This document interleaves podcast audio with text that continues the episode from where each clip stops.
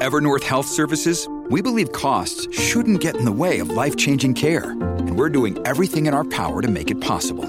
Behavioral health solutions that also keep your projections at their best? It's possible.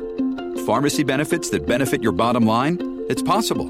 Complex specialty care that cares about your ROI? It's possible. Because we're already doing it. All while saving businesses billions.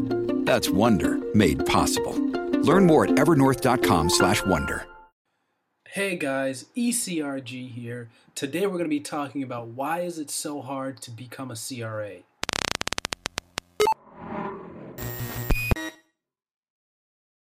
Hey guys, ECRG here. Today we're going to be talking about why it's so hard to be a CRA. And today I have a couple reasons for you guys. And, you know, it's really frustrating, I know, for a lot of people who, who heard about clinical research, heard about this great uh, job an opportunity called CRA, Clinical Research Associate. And then they finally get into the industry and realize it's not very easy to attain, at least right now. And it's not very, uh, it's not as easy to get there as you thought once possible. I know a lot of people like to advertise that it's so easy you can come into the industry and become a CRA. And I think the industry really goes through peaks and valleys where sometimes it is easier to get to that role. It seems like people are pushing you to that role, where other times it feels like you're really, really fighting against it. And you really have to, you know, like you're swimming upstream to attain that goal.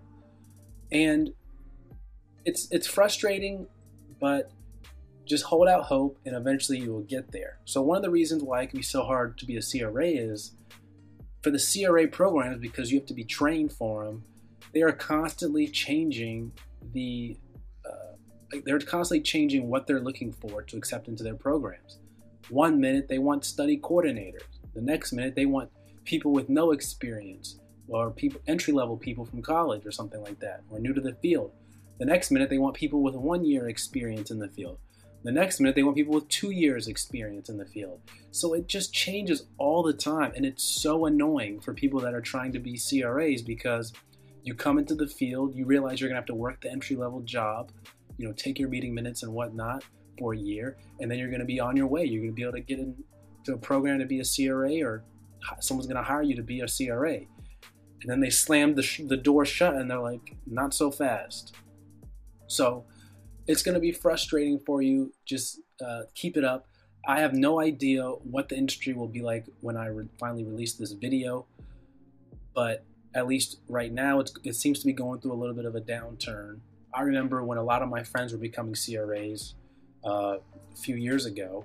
Now, this was, uh, let me see, 2013, 2014 yeah, 2014, 2015. They were they had worked the year, they had worked all of 2014, and then they were being pushed almost into being CRAs. Like it was like the natural evolution. It was automatic. It seemed like they didn't have to beg for it. They'd have to ask to be promoted, etc. A lot of them came in as uh, either the CTA, the clinical trial assistant position, entry level uh, through quintiles.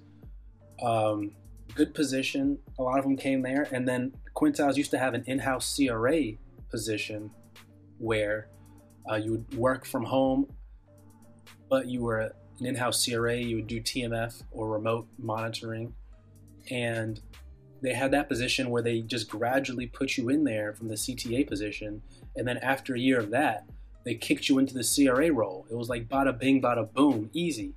Well, also I had some friends that worked for Parexel. They had a role called a CMA, also a clinical monitoring associate, basically an in-house CRA. After a year of doing that, they kicked you out on the road in the field. They said, "Get out of here. We want you on the road, make, making us more money." So it really seemed to be easier to become a CRA back in the day, back just back 2014, 2015, and you know now it's not here 2017, 2018. So I mean, I don't know what that's about. They were changing the characteristics. You know, people, a lot of my friends got in house CRA roles right out of college, you know, making decent money. And then next thing you know, you're on the, you're being kicked out to be a CRA. And, you know, it's just not like that anymore, which is frustrating because I know people hear about, oh, there's this great field to be a CRA. and you get in the field and it's not like that. You think you feel like once you get experience, you know, more people will be able to, uh, you know, be asking you for jobs, etc. And I guess how you really know that the market isn't doing well is when people aren't hitting your inbox to be to for jobs anymore or calling you randomly for jobs. This industry used to be known for that. Recruiters constantly hitting you up to take you off of uh, to take you away from your company and bring you on to another company for more money. I used to get hit up a lot for jobs, uh, almost weekly, but pretty much uh, once every three weeks or so. Uh, a recruiter would be in my inbox telling me about a position, and it could just be the timing of everything. I, things tend to open up open up around summertime, so it could just be that. So hold on tight for then if you're waiting to be a CRA. Uh, winter time goes by quickly, and then sooner or later it's January. The January to April time frame is tough because the jobs don't start open up until like May, June, uh, maybe a little bit in April. But and also there's no vacations from January to April. There's not many. There might be one day in there or something. I think Easter, and uh, Easter's in there, but not everybody gets off of that in the USA. So uh, I mean, the, just just that can be difficult for it to be a CRA. Also, another thing that can make it really difficult to be a CRA is is just the overall hypocrisy of the industry.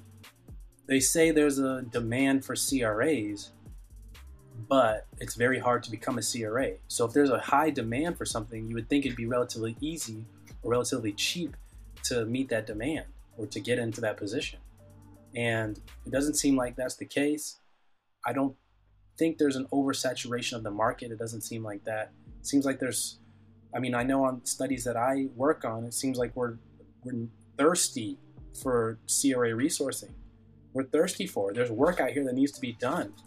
And there's sponsors out here that are willing to pay for it to be done. So I don't know what is going on. I don't know if companies are trying to analyze if the you know risk benefit analysis works to uh, train CRAs in house or, or what, you know, through a CRA training program. I don't know what is going on, but it seems to be slowing down. And, you know, just, just be mindful of that. I think, I think what you want to do is just wade through the storm, um, continue to get your experience, and then when it opens back up, jump on any opportunities that arise. But it's it's crazy. It's crazy that uh, you know it's so hard to be a CRA in the industry.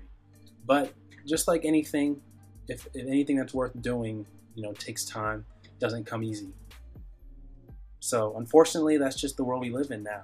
I, and the industry always goes through its ups and downs. So this could be on its way down, and then obviously it'll come back up again because we're doing good work in clinical research, bringing drugs to market for people that need them. And that's something that I'm passionate about. And I'm sure a lot of you guys are passionate about that that listen to this channel. So that's it for today, guys.